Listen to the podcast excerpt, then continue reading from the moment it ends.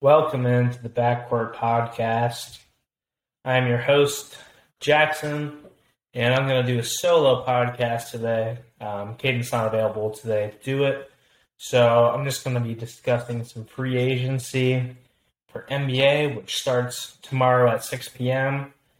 Uh, there's been a ton of already big moves, trades, and some already rumored signings. I'm going to hit on those, the impact will have for each team, and a little bit of the season preview for next year.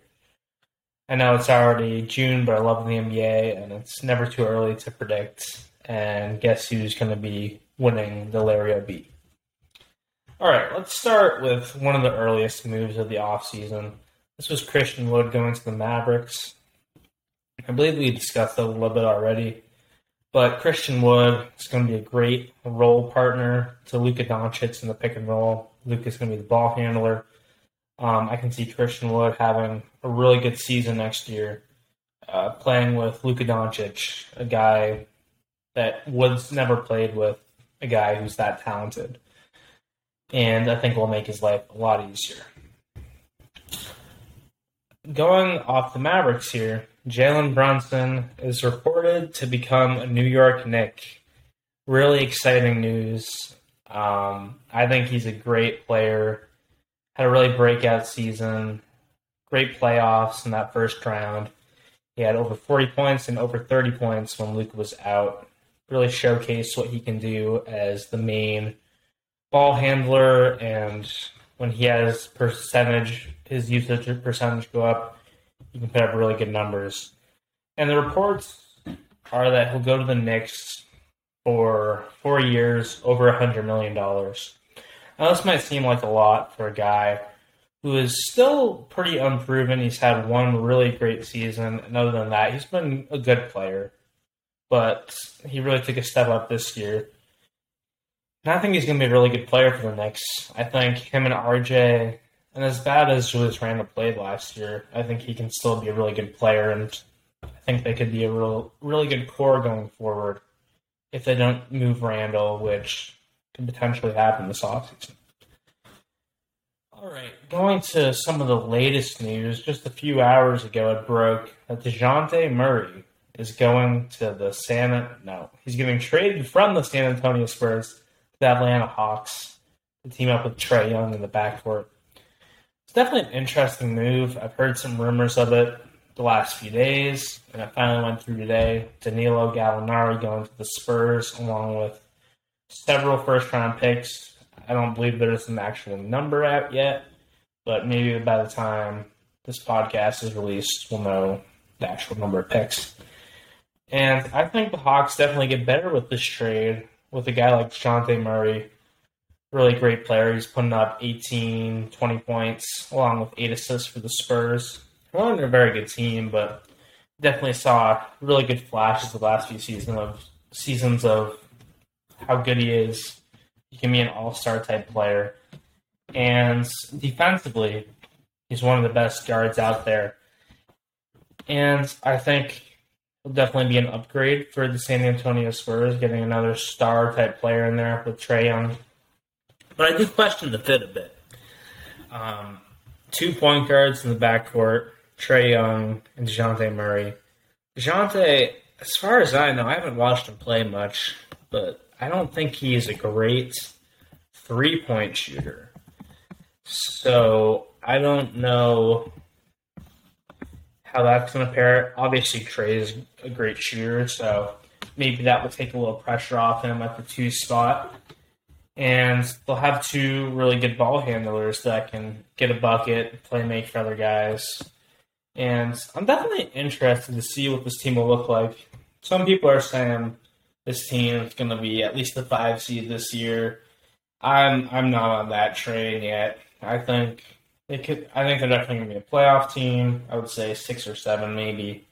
Maybe they could get to five, but I don't think the real ceiling of this team changes with Dejounte Murray. I just think they get a bit better and are going to be a higher seed in the playoffs this year. Yeah, so this regular season he shot 32.7% from three. So not a great three point shooter, and his career is 33%. but it's not like he's not a bad shooter. Um, he's obviously a really good scorer, putting up uh, 21.1 points per game, 9.2 assists, and he had 8.3 rebounds, so I, which I really didn't know about, and it's very impressive. He's 6'4", so obviously has the height to play shooting guard, and definitely an interesting fit. So let's go on to a little bit more of the prediction side of the pod today. I'm going to go through some of the biggest trade targets and biggest free agents of this offseason and predict where they're going. I'm going to start it off with a really, some would say unrealistic trade, but I think it could happen. A really shocker that could come out in the next few weeks. Obviously, in Brooklyn, there's some turmoil with Kyrie demanding a trade, and then he signs the signs the option. So I don't know if he wants out still or what's really going on. It's definitely hard to tell with Kyrie a lot of times. But I'm going to talk about KD in this situation. If Kyrie definitely wants out, I think KD's going to want to leave too. And I think there's going to be a trade between the Portland Trailblazers and the Brooklyn Nets. KD and Damian Lillard seem to be good friends, getting along, playing USA basketball and such. And KD on the Trailblazers would be a real game changer. Him, Jerami Grant, and Dame Lillard could kind of form a big three in Portland. And it's going to take a lot to get him there. But I think they're going to trade Shaedon Sharpe, Anthony Simons, Nurkic, or Josh Hart, and two or three first round picks for Kevin Durant a big haul for Brooklyn, getting two really good young backcourt players. Um, I did it in the trade finder earlier. I don't remember if I did Josh Hart and Nurkic or one or the other, but we'll just go for the sake of this video. We'll go with Nurkic gets traded there because his salary's a little bit higher and they match up a little bit better in this trade. You get a big time, not a big time, but a good solid center who can have 15 and 10 for you and obviously, the Nets don't want to get rid of Kevin Durant, being one of the best players in the game still. And I think he still has a couple really, really great seasons left. And but Kyrie, if he leaves, I think KD's going to want out too. He's already spoken about uh, having some questions about their management in Brooklyn. And I think this would be a great spot for him to go. Portland's a little bit more out of the mainstream kind of LA, Chicago, Boston, always have New York, of course, always having the spotlight on you with the media. KD has been very vocal about disliking the media. And this would be a kind of good place to, I think, uh, finish out his career, or at least have a couple really solid seasons. And Damian Lillard and KD, they would obviously have to figure out some other pieces, but also with Jerami Grant and some younger players, this team could really compete for far into the playoffs or potentially even a championship if they add the right pieces. That's one of my first trades. Now let's go to a free agent, and we're going to CBS here for the top free agents. Yeah, we'll discuss James Harden now. So he opts out of his opted out of his forty-seven million dollar, I believe, player option, which I don't totally get that unless he's really confident he's going to get a max contract for four or five years because James Harden really dropped off a bit in the second half last season and put up some of the worst numbers he's put up in his whole career. Not to say he was bad, but he seems like he's kind of lost a step. He played very poorly in the playoffs, obviously. I believe there are some injury concerns there. But I'm not a very big fan of James Harden, so I might come out a little biased here, but I wouldn't pay him more than really 25 million a year. I know they're going to pay him 30, 35, I would guess. But I think he goes back to the Sixers. Yeah, so I think he goes back to the Sixers because he has Daryl Morey there. He's there's been reports that PJ Tucker and him want to team up again, like they did in Houston, and I could see that happening. PJ Tucker going to Philly. Obviously, Daryl Morey loves James Harden. They have a good connection there. I think he'll stay. Gets to team up with Joel again, and he only played half a season there, so definitely think they're going to bring him back. Now, Zach LaVine's a really interesting player here. He's going to want a huge contract. Chicago, I'm not sure if they're going to be willing to pay him that much. And I think he, personally, I think he will go back to Chicago. But it's kind of 50 50 here. I think there's obviously many teams that would like him to come to their team. Great shooter, uh, phenomenal athlete. He's going to he can put up 30 points a game in certain situations.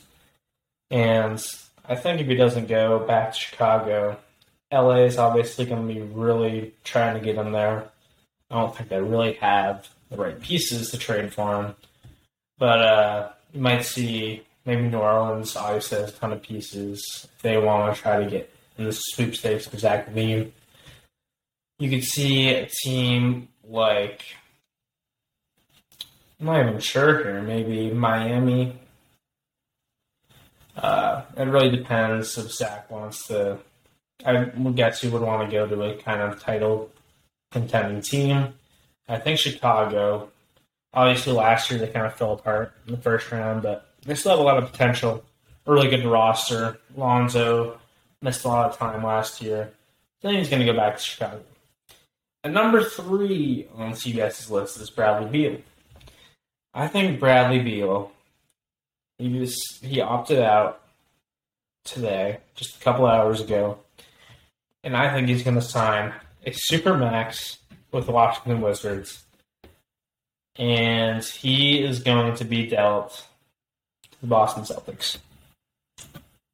Okay, I'm a Celtics fan, but I can see it happening. Jayson Tatum and Bradley Beal are really, really good friends. Grew up together Bradley Beal would be kind of the missing piece for the Celtics team. Getting a third star in there. I- am not saying Jaylen Brown for Bradley Beal. I would never, ever say that because I think Jaylen Brown's a lot better player than Bradley Beal. But Bradley's going to be, it's a third star. That's a perfect spot for him. And here's the trade, I think.